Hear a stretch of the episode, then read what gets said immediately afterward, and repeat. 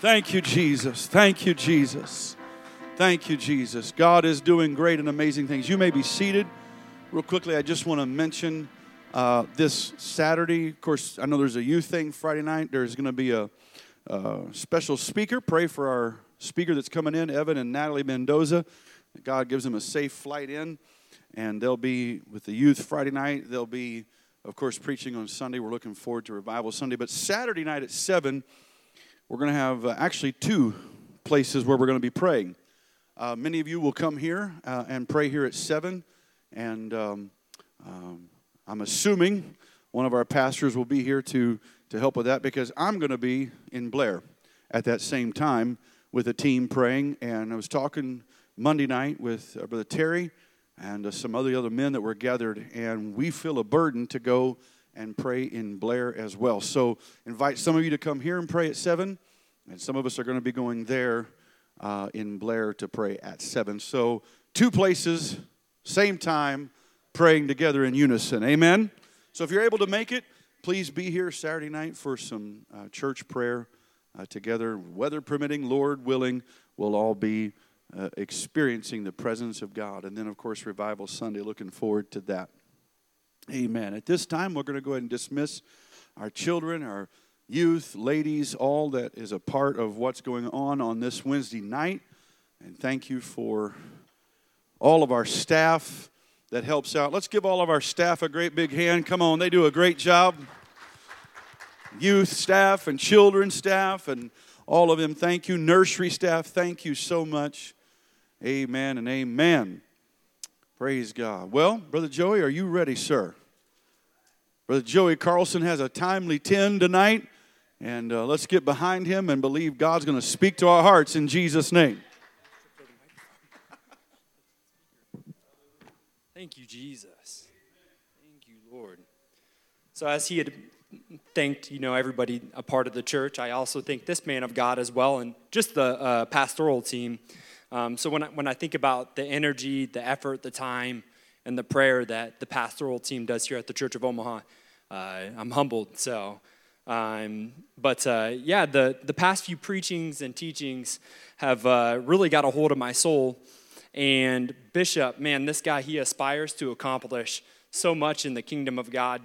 Uh, to have a dream, right? To make missions more than a mortgage. And he has a dream, right, that the church will be the church. And he has a dream that families would make altars in their homes. And he has a dream, right, that we'd set all our differences aside. So I'm just, I'm, I'm thankful for a pastoral team that gets behind that dream. Because in Proverbs uh, 29, verse 18, it says, Where there is no vision, the people perish, but he that keeps the law, happy is he. So I started thinking about how am I going to play a part of this dream? And I asked the question God, what do you want me to do? What does this look like in my life for me? Where do I even start with this? How do I go about accomplishing it? And my first step that I took was I, I prayed, right? And I, and I believe God has a word for me and for, for all of us. So God brought me to uh, 2 Kings chapter 4. And uh, I'm going to read it out of the ESV. Uh, it's 1 through 7. It says, Now the wife of one of the sons of the prophets cried to Elijah. And this cry translates like a thunder. So it was an extremely loud cry. And then she goes on to say, Your servant, my husband, is dead, and you know that your servant feared the Lord. But the creditor has come to take my two children to be his slaves. And Elijah said to her, What shall I do for you? Tell me, what have you in the house? And he said, and she said, Your servant has nothing in the house except for a jar of oil. Then he said, Go outside, borrow vessels from all your neighbors, empty vessels, and not too few. Then go in and shut the door behind yourself and your sons and pour into all these vessels. And when one is full, set it aside. So she went from him and she shut the door behind him and her sons. And as she poured, they brought the vessels to her. When the vessels were full, she said to her sons, Bring me another vessel. And he said to her, There is not another. Then the oil stopped flowing. She came and told the man of God, and he said, Go, sell the oil, and pay your debt and you and your sons can live on the rest. And so my title is Increasing Capacity. Oh, let's all pray together. So, Jesus, we love you. We thank you for all that you do for us. God, I pray that as we move as your hands and feet, we'd be humbled enough to go where you call us to go. Open our understanding and let us see your kingdom and your will be done in our lives. In Jesus' name we pray. So, with that question in mind of how can I do this? How can I accomplish God's will, the pastor's dream, God's heartbeat into my life? For some odd reason, God had brought me to this story. This woman, she has a need. Her life is in distress. She's overwhelmed by her debt. Her children are about to become slaves because of this death, and, de- and debt, and this death has overcome her. So I'm, I've never experienced death, but I'm sure some of us have in this room, or debt. Right? Life's a crazy thing, and then on top of all of that, how am I going to fulfill God's kingdom while I have a family to provide for? I have a business or a job to complete. I have a home to take care of. I have bills that need to be paid. I have all these life events, and it could be overwhelming and chaotic. And so we learn from this woman's story the first tip, the first step to take is letting your problems be made known to the man of God in your life. And then also, first and foremost, Jesus. So I've had a recent moment where I went to God and I was like, Do you see me? Like, I'm, I'm so overwhelmed, and I feel like I'm going to die a spiritual death with what's, what's surrounding me. So I made it known. I was real with him. I cried out in time of desperation. So we need to cry out with a sense of urgency. So the next thing that happened is Elijah asked her in verse 2 is, What shall I do for thee? Tell me, what hast thou in the house? And Elijah could have asked her, What can I give you? Elijah could have asked her, What do you want me to say on your behalf to God? But instead, the man of God asked her, What do you already have? What do you have in your home? And her reply sort of boggled my mind. And I've also had the same perspective as well. But she says, Thine handmaid hath not, well, this is King James Version. uh, she replies, Thine handmaid had not anything in the house save a pot of oil. And that would have translated that save a pot of oil would have been a small flask of anointing oil. So we need to utilize the anointing that God has given your spiritual home. Start using what may seem insignificant. Maybe your talents, maybe your ability to listen seems small. Maybe your ability to just be patient seems small, or even smile when life's crazy seems small. Use the small anointing that God has put in you. So she made her cry known, and then she used what she had. And notice, I and and so she had to also listen and obey um, when she asked and cried out in, in, in desperation. So, oftentimes, I've had desperate moments within my family, uh, within my marriage, within my company, and, and I cry out to God, and He tells me what I need to do next. Maybe I go to the man of God and He says, Hey, this is the direction you need to go. And, and the key word is listening and obeying. Um, so maybe it's sitting down for a fast or, or just sitting down for five minutes and being thankful for the current situation that you're currently in. So, God, he, he, he wants to connect with us and others. He wants to show us His will in our lives, but we have to be willing to listen. Elijah knew that her distress was overwhelming. Elijah knew that she had what she thought was to little no meaning, but that's all she needed. The next part's amazing because this is where it gets good. And I mean, every, every scripture's good. Um, he then next goes to her, well, tells her, go to your surrounding neighbors, the people who have witnessed you and your loss, and ask for more vessels. I thought that was interesting. But not just one, but many. And she did. And we have, we as individuals, we have earthen vessels, right? And it says in, in 2 Corinthians, 2 Corinthians chapter 4, verse 7, but we have this treasure in earthen vessels, so that the surpassing greatness of the power will be of God and not from ourselves. And God's asking his church, in order to thrive, we must first see what we already have in us that little amount that she wa- thought was just a small amount, a small vessel, with some anointing oil, and that's all she needed. So we need to reach out to the surrounding neighbors, and our pastor, if you will, the community of God, and take our abilities and talents God has given us and ask for more vessels. Ask for more of what can I offer to the kingdom of God? How can I pray more? How can I read more? How can I serve more? How can I evangelize more? How can I be a part of God's vision in the midst of my crazy life? So, next is the miraculous that happened. So, we, we don't just ask for more, We don't ask just for a little because God has so much more for his people. And as we pour out, God will continue to pour in and fill all the other vessels in our lives.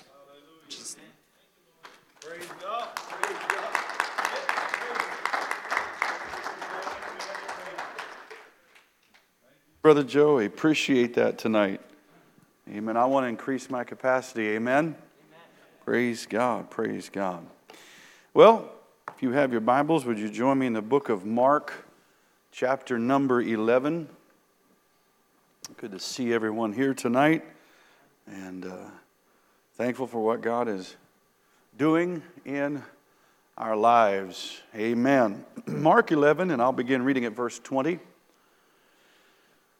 Amen. And in the morning, as they passed by, they saw the fig tree dried up from the roots. Peter, calling to remembrance, said unto him, Master, behold, the fig tree which you cursed is withered away. And Jesus, answering, said unto them, Have faith in God. For verily I say unto you, that whosoever shall say unto this mountain, Be removed, and be cast into the sea, and shall not doubt in his heart, but shall believe that those things which he says shall come to pass, he shall have whatsoever he says. Therefore I say unto you, what things soever you desire, when you pray, believe that you receive them, and you shall have them. And when you stand praying, forgive. And if you have aught against any, that your Father also which is in heaven may forgive you your trespasses. But if you do not forgive, neither will your Father which is in heaven forgive your trespasses. Tonight, I want to teach on this uh, subject and title it, What's Hindering your prayers. Amen. Lord Jesus, this is your church, not mine. You and your word alone can save us and deliver us and heal us. And you know every need, you know every struggle and issue. Your word is anointed and appointed for this moment. Now, on the authority of your word, I bind every spirit of hindrance and loose your anointing to fill this place. Uh, without you, God, I am nothing. So let there be a demonstration of your spirit and power. Confirm your word with signs following, and let me walk in your spirit and and not in my flesh. Thank you for letting me minister to your church. And everybody said, In Jesus' name, Amen. Now, earlier in this chapter, Mark 11, you'll find, if you, if you read this, and you can uh, go there uh, tonight, later at your own time, and, and, and kind of get some of the backstory uh, Jesus is going into Jerusalem and he's hungry and he sees a fig tree and he wants to get some breakfast. And desiring some of its fruit, he comes to it and sees that there is no fruit and he curses it. Now, interestingly enough, Mark also records that the time of figs was not yet. In other words, it wasn't the right season. So, surely the Creator manifested in flesh, would have understood that it wasn't the right season for figs. Surely Jesus, who would have grew up around that area, would have known the seasons, and you don't get any fruit from it, you know? Uh, and yet, he still cursed it. But after this incident, he goes into Jerusalem, and there in the temple, he sees the money changers and he overthrows the tables and he fashions a whip and, and he's, he has, as the Bible says, zeal for the house of the Lord consumed him. And he said, You've made my house a den of thieves, but it, it, its intent was to be a house of prayer for all peoples. And he cleans house quite literally. The next morning, when they leave, they pass by the dead uh, fig tree, and Peter, who I like to also refer to as Captain Obvious, uh, sees the tree and says, Jesus, the tree you cursed is dead. And if I'm one of the disciples standing there, I'm like, well, duh, Peter. I mean, he tells the winds to stop and they stop, and he tells the dead to rise and they rise, and the blind eyes to open. Of course, the fig tree's going to die if he cursed it, you know? Um, but I don't know if, if it was an awkward moment. I don't know if Peter was feeling awkward or not, but he, he makes this statement to, uh, to Jesus, and then Jesus uses it to teach a lesson. And that was, of course, the text that I, I read to you tonight. This passage has been a passage that has intrigued me uh, for many years. I've studied it, read from it, preached from it. Um, and as I've studied and prayed, and spe- specifically for tonight's message, God kept bringing me back to it, speaking into my, into my spirit that within this account, there were lessons that I needed to learn and to share and to teach with you. So, thus, my title tonight What's Hindering Your Prayers? God showed me three things that hinder our prayers and also helped to explain so I could understand them that we uh, need to work on these so that we will be successful in his kingdom. But in order to also help understand it, we need to look at one more scripture. Let's go to Mark 12. So the next chapter over, Mark 12 and verse 28 through 31. Mark 12, 28 through 31. And one of the scribes came, and having heard them reasoning together, and perceiving that he had answered them well, asked him, him being Jesus, which is the first commandment of all? And Jesus answered him, the first of all, the commandment is Hear, O Israel, the Lord our God is one Lord, and you shall love the Lord your God with all your heart, with all your soul, with all your mind, and with all your strength. This is the first commandment. And without skipping a beat or maybe even taking a breath, Jesus went on to say, And the second is like it, namely this you shall love your neighbor as yourself. There is no other commandment greater than these. So, using these two passages, Mark 11, 20 through 26, and Mark 12, and uh, specifically verse 30, but this passage, God showed me three things that hinder our prayers. Number one, a lack of forgiveness will hinder our prayers. And this corresponds to loving God with all our heart and soul. Okay? And so we're going to see that tonight. That's why the other passage heart, soul, mind, strength. A lack of forgiveness. If you do not forgive, God will not forgive you. That is plainly spelled out in numerous scriptures throughout the New Testament. Matthew carries it in, in what is called Jesus' Sermon on the Mount. Mark records it. Uh, Luke records it. It is throughout Scripture. Um, and it only needs to be said one time, quite frankly, to be uh, believable and to be part of the Word of God. And we know since God can't lie and since His Word is forever settled in heaven, we have to forgive. In fact, one of the greatest hindrances to answered prayer is unforgiveness.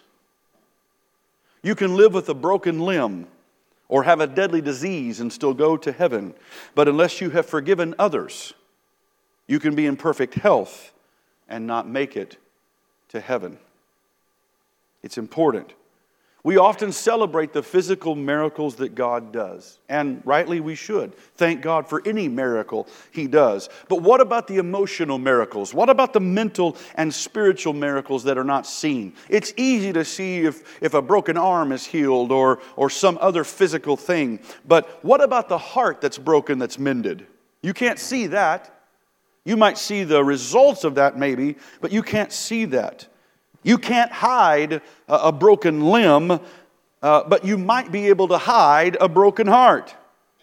And so often, the emotional trauma that holds us and, and holds people hostage is, quite frankly, a lack of forgiveness. It's been wisely said over and again to forgive is to set a prisoner free and to discover that prisoner was you. If you hold on to resentment for someone else or some other person, you're actually binding yourself to that person emotionally.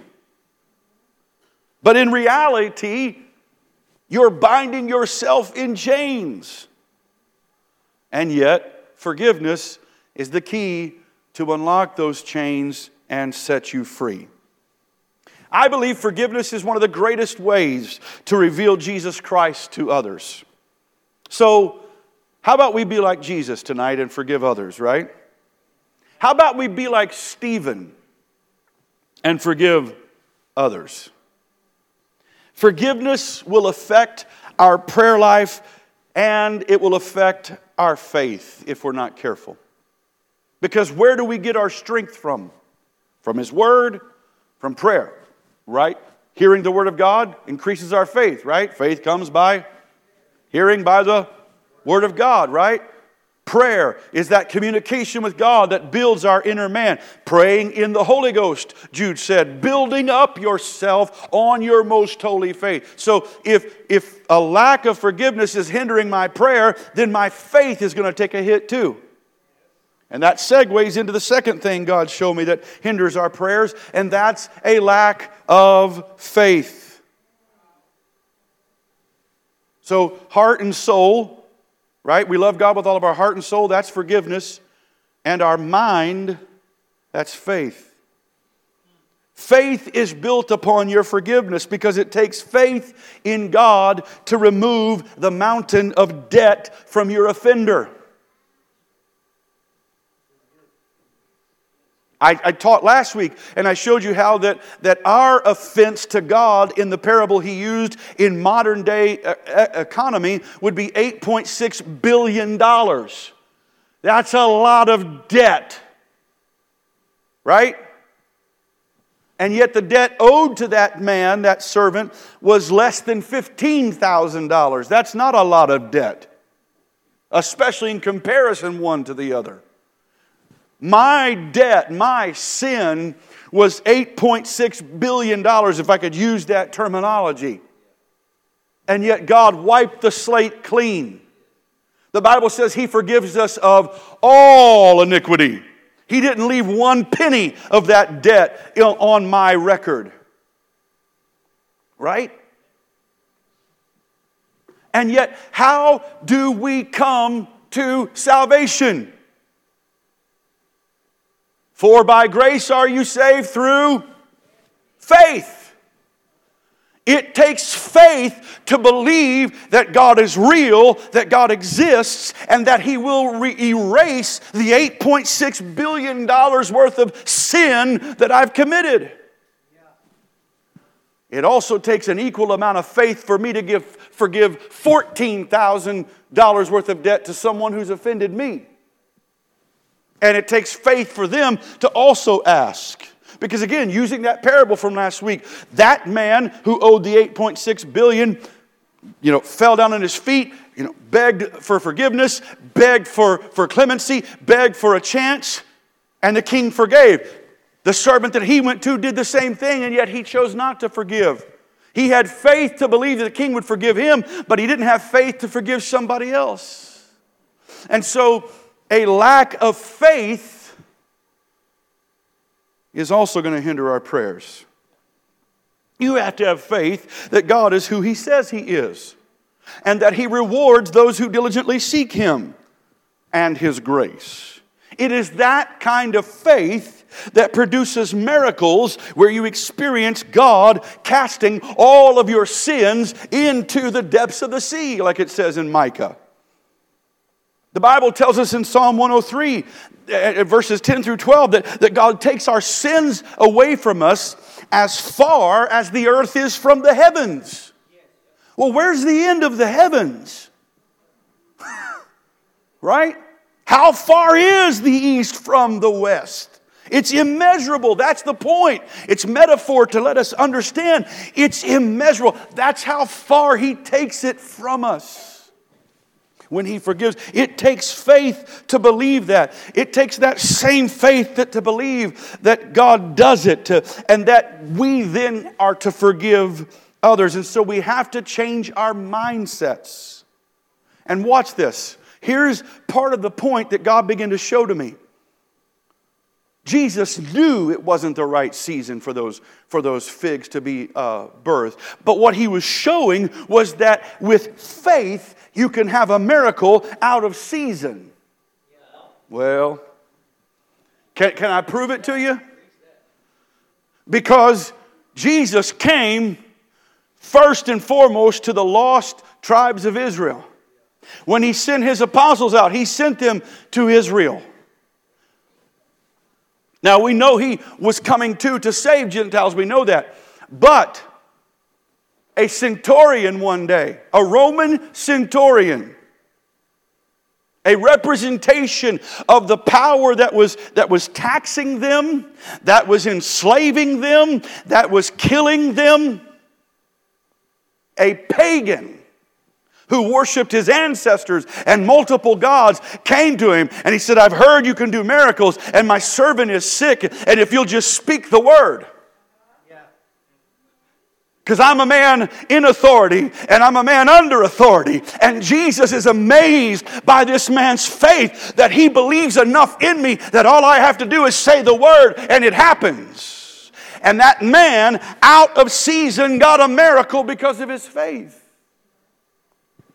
There was a woman from Tyre and Sidon, or Syrophoenician woman, uh, some texts uh, say in the, in the footnotes. She came to Jesus. She was from that land of, of Canaan down there, uh, and, and she comes to Jesus, and my daughter is vexed with the devil. She's a Gentile.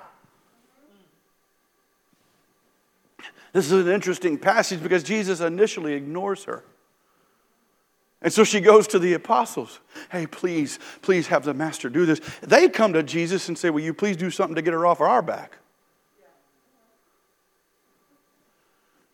And Jesus says to them, I've not come but for the lost tribes of Israel.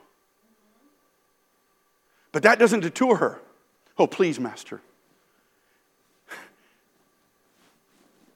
He even goes as far as to suggest she's a dog.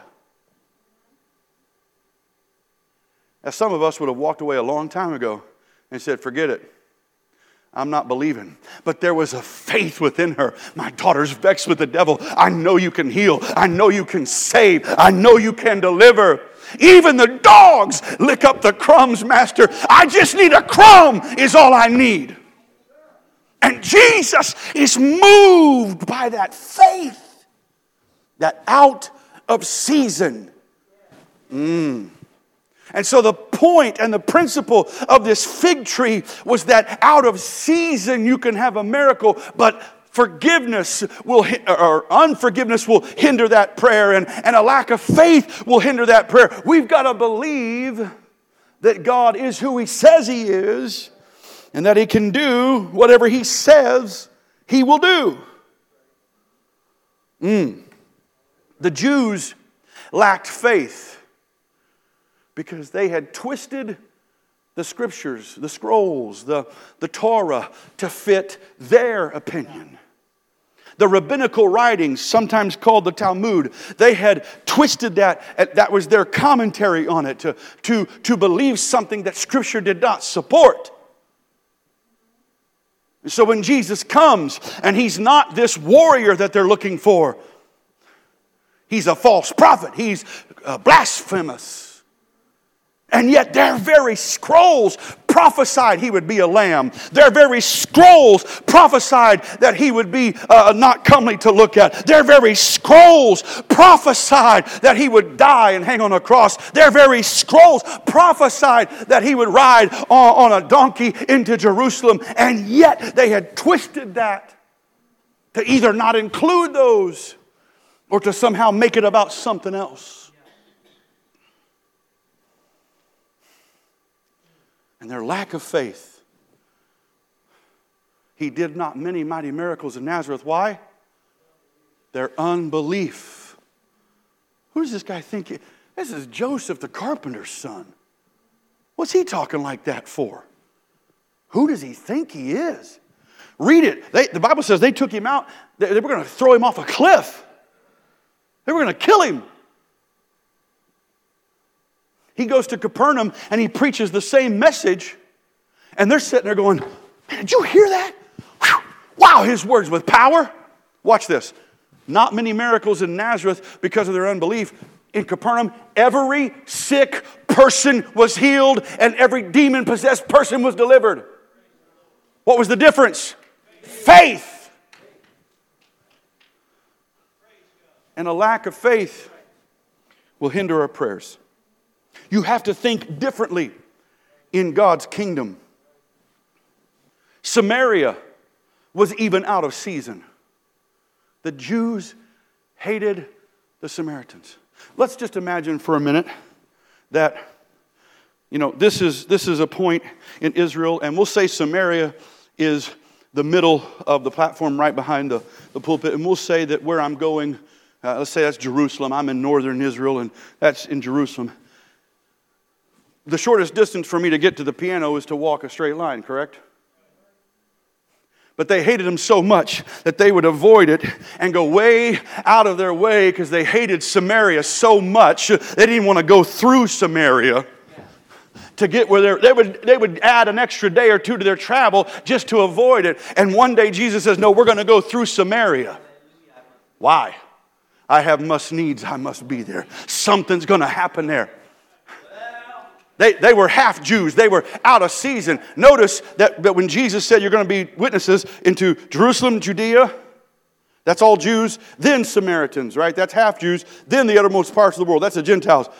They, were out of season. It, it wasn't ready, but Jesus is like, I've got to do something down here. Watch, before he does one miracle, all he does is preach the word to one woman, a woman of ill repute. All he does is reveal who he is, and she goes into town with the testimony saying, Come see a man who told me all about myself. And he stays for two days and he preaches. Hmm.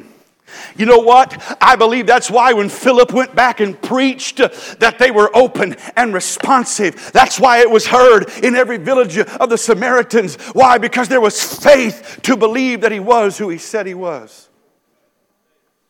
Out of season. Mm. You must have faith that God exists. You know, you and I were once alienated in our minds. Colossians 1:21 says, "But God reconciled us to himself." Oh. That's why we got to change the way we think. And if he forgive gave me, surely I can forgive others. If he wiped 8.6 billion off the books, surely I can wipe 15,000 off the books. Watch this. Freely you have received, Right? If I'm out of the book, just tell me. I don't think I am yet. I'm not going to be either. There's no yet. So scratch the yet. Rewind.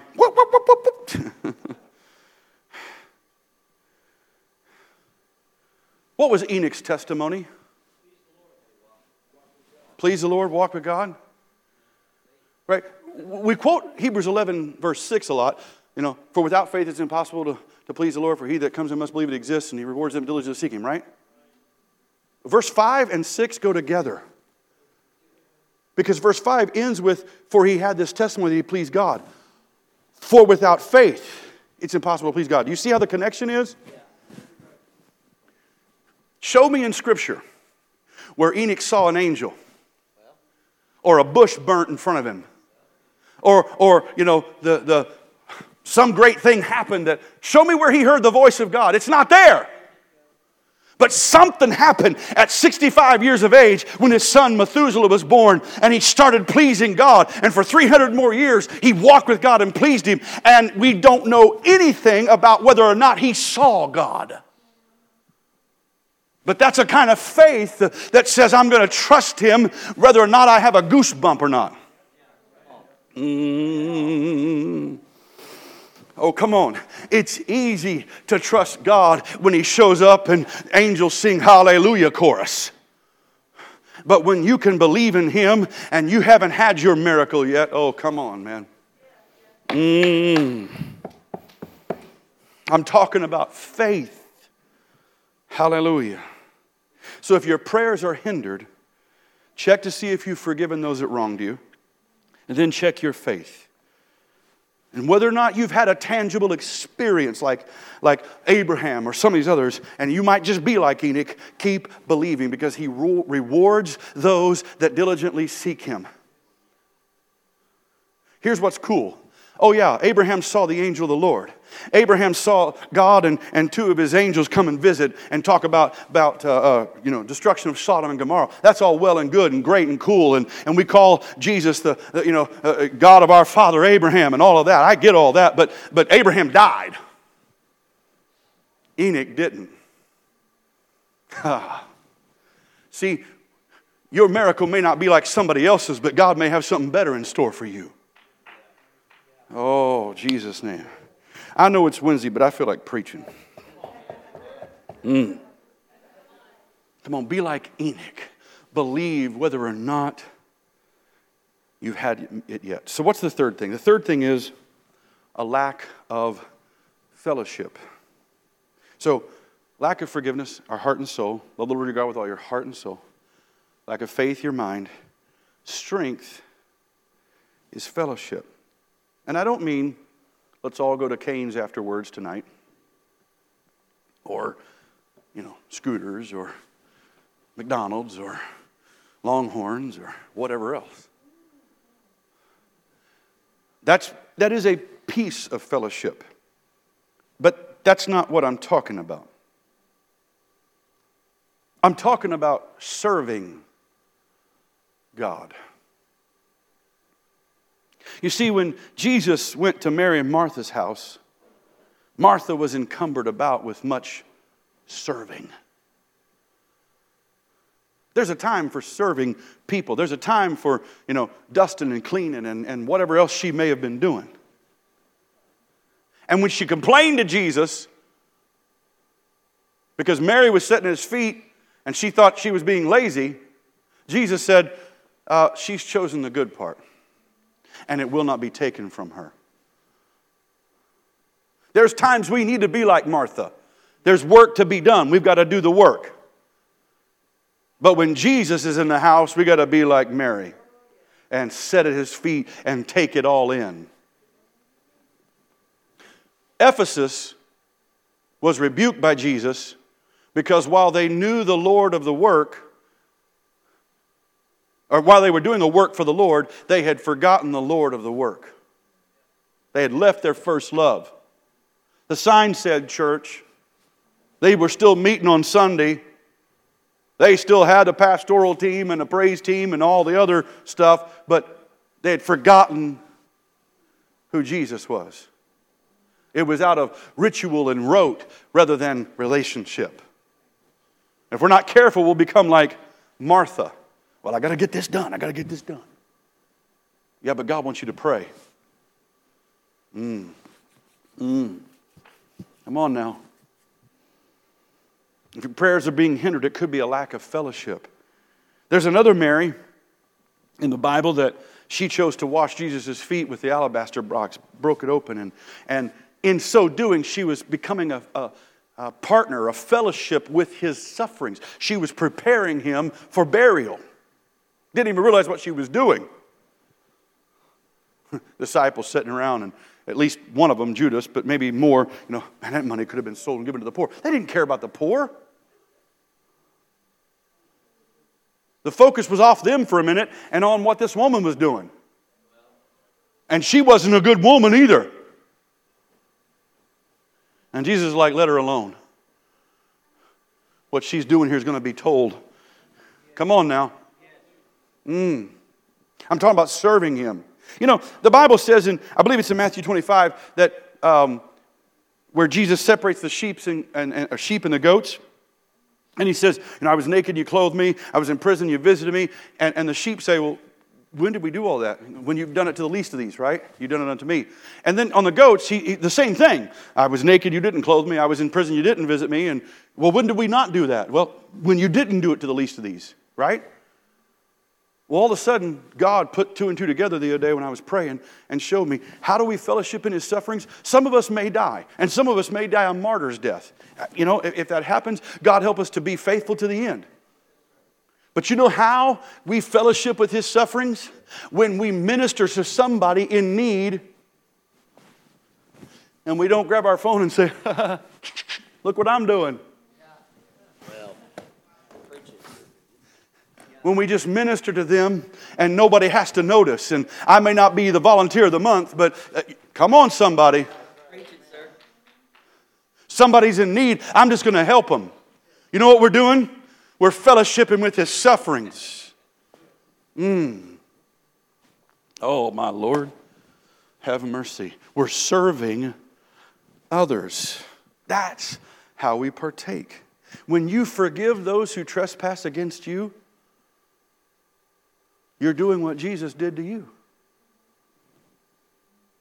In other words, you're revealing Jesus to them. What better way to do that? As he hung there, Every medical science says every drop of blood would have, would have been shed from his body. And, and they, they say the proof of that is when the soldier pierced his side and blood and water flowed, for that to have happened, the, the heart actually had to have broken. The sac around the heart had to have broken. There's a, there's a protective water sac that is around your heart. And, and they say that it's, it's quite possible not a single drop of blood was left in his body.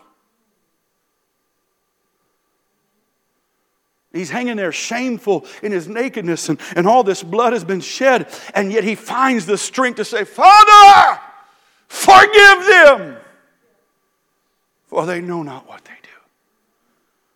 Oh, well, he was God in the flesh. It was easy for him. Don't you dare think it was easy. Yes, he laid his life down. Yes, no man took it from him. But did you know with the power of the Holy Ghost in us, we have the same power and ability to do the same? That's why Romans records that he overcame sin in the flesh. It doesn't say in his Holy Spirit power, it says in the flesh. Mm. That's why Stephen is also an example because he virtually said the same thing while rocks were being hurled at him and hitting his face and hitting him in the chest and he's losing blood and he's about to die. He looks up and he says, Lay not this sin to their charge. Ah. You want to be like Jesus? You want to fellowship with his sufferings? Forgive somebody that doesn't ask you. Not a single person throwing rocks that day was saying, Hey, will you forgive me? No. Not a single person railing on him that day. Yeah, come on. If you're the Son of God, come off that cross. Not a single one of them were asking to be forgiven. But he did. Forgives. You want to be like Jesus? You want to be like Stephen? Forgive somebody that don't even ask. Forgive somebody that you think doesn't deserve it. Are there people that have spit in the blood of Jesus and walked away? Of course there is. But he still forgave. Because for every one that turned and rejected him, there's others that have said, I'm sorry. I would love to meet that centurion. Pastor Lucas, I believe. I, I can't prove it historically, but I would, I, I just, there's a part of me that believes that that centurion one day found Jesus.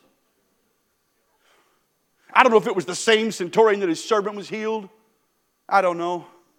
But for him to recognize truly this was the Son of God, something resonated in his spirit. If it was a different one, maybe, maybe those two centurions one day, Brother Sal, were talking and, and they got alone and nobody's around to hear them and, and overhear their conversation. And he's like, Yeah, I, I, was the one on duty. And man, that man really was the Son of God. And, and you're the one that healed his servant. And, and, and Cornelius is hearing us in earshot. And he, he comes over and he goes, Guys, who you talking about? Oh, well, well, we're talking about that Jesus character that was killed, you know. And, and, and Cornelius is feeling something Mm. Come on, somebody. Forgive. You want to be like Jesus? Forgive. So, when God was giving me this message, I'll just be vulnerable for a minute and open up to you that there, there was a part of me that I felt like, you know, at times my prayers were doing this. I'm like, Why, God?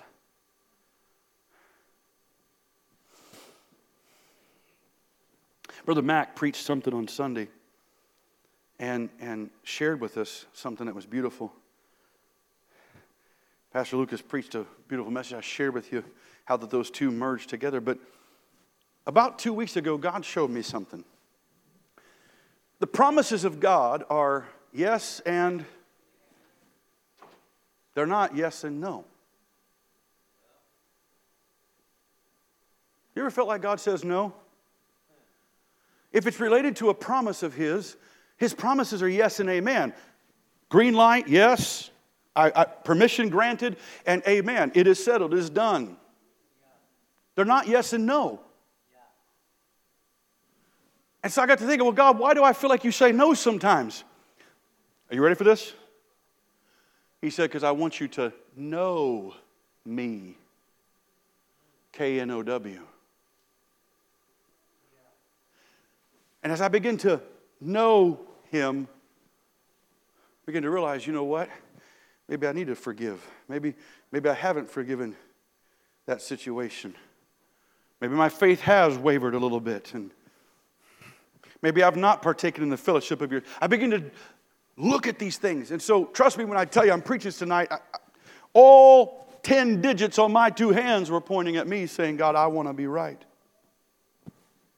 I want to know you." Not only in the power of your resurrection, but in the fellowship of his sufferings.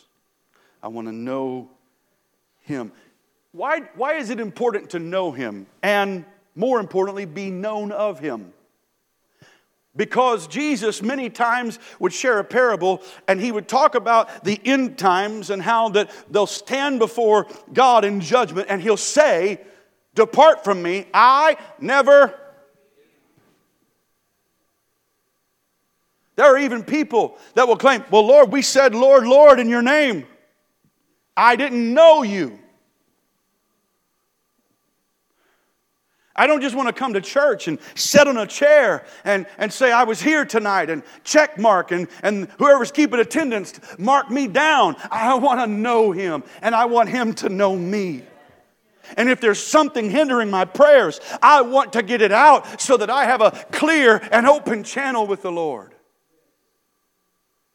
Every one of you, in some way or another, know how a filter may work. Whether it's a vacuum cleaner filter, your air filter, or a fuel pump filter, or whatever, you know when that gets clogged, you're not running optimally in that vehicle or that machine. But when that filter is clean, it can run pure again. That's what I'm talking about. That place of God. I don't want anything to block uh, that relationship. Amen?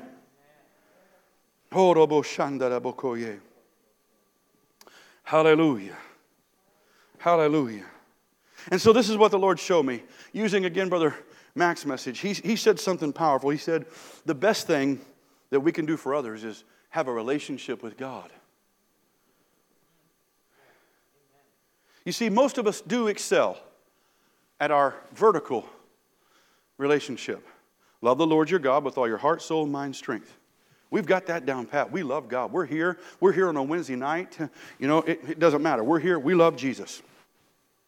It's good. But you know where we sometimes need help? The horizontal. Watch. I'm going to read this, this passage from Matthew's gospel, but I'm going to read it in the New Living. I'm in Matthew 22, verses 36 through 40. This is paralleling what we read in Mark earlier, okay? Teacher, which is the most important commandment in the law of Moses? Jesus replied, You must love the Lord your God with all your heart, soul, and mind. This is the first and greatest commandment. Listen to verse 39. A second is equally important. These are the words of the Lord. So the King James phrase, like to it, means of equal importance. It's not love the Lord your God with all your heart, soul, mind, and strength, and that's 90% and this is 10, it's, okay, let me say it this way. Marriage is not 50 50, divorce is 50 50. Marriage is 100 100. So watch, Pastor Lucas. It's love the Lord your God with all your heart, soul, mind, and strength, and equally love your neighbors as yourself. Here's the problem. Look at the title screen with me for a minute the very top, not my title, but the forgive in the middle. Forgive others. Part of it is we don't love ourselves. Some of us need to forgive us. We love God. We got that down. This is a great church. I'm blessed. I mean that wholeheartedly. I'm not just saying that jokingly. I really this is the best church. I'm biased, but I'm right. But this is where we need to work on. And maybe first, making sure this. Let me, let me tell you something. Pastor Trevor, Jesus loves you. And if we have a hard time loving ourselves, it's almost as if we're questioning whether or not He really does. And I know we've all sinned and come short of the glory of God, and I'm not candy coating sin. And if you sin, please repent. Please find a place to come to an altar, confess and forsake it. That's what these altars are for. Talk to one of the pastoral team members if you need to. I'm, again, you know, I'm not trying to preach judgment. Sometimes we do need to face the reality of that. But, but the other part of that reality is we have to understand that if He loves me and He's forgiven me, that should be enough. And so, my prayer tonight is that God would help us to love us the way He loves us. So that when we reciprocate our love to Him, it then also flows out to others. And Brother Jeff, if, if you've offended me, I can just easily forgive you because I've freely received it. I'm going to freely give it. Oh, hallelujah. Why don't we stand to our feet? And as I pray, you, you can pray with me, but I want you to, to also pray for yourself. And, and let me say this you must love God and others wholeheartedly, otherwise, you will hinder your prayers. But if you love God entirely and others equally, God will hear and answer your prayers. So, Lord Jesus, we do not want to shut up the kingdom of heaven like the Pharisees did. We want our prayers to be heard and not hindered. So help us to forgive ourselves, help us to forgive others to the same measure that you have forgiven us. Help us to believe even if we don't see signs. For you told Thomas, Blessed are they that have not seen and yet have believed. Encourage us to put our complete faith and our total trust in you, Jesus. And Lord, Jesus, please help us to know you, not only in the power of your resurrection, but in the fellowship of your sufferings, so that we love you and others as you love us. Jesus, Jesus, Jesus, Jesus. Mm. Hallelujah. Hallelujah. This is a heavy topic, and I understand that. And so, if you need time to pray, I know people, kids are going to be coming out here in a minute. I know, uh, you know, whatever. But if, if, you need to pray, please remain here and pray, and, and you know, come back later tonight, or, or come back Saturday night and be a part of prayer. Go home and build an altar of prayer. But, but let this sink in and know that Jesus loves you you can love yourself too.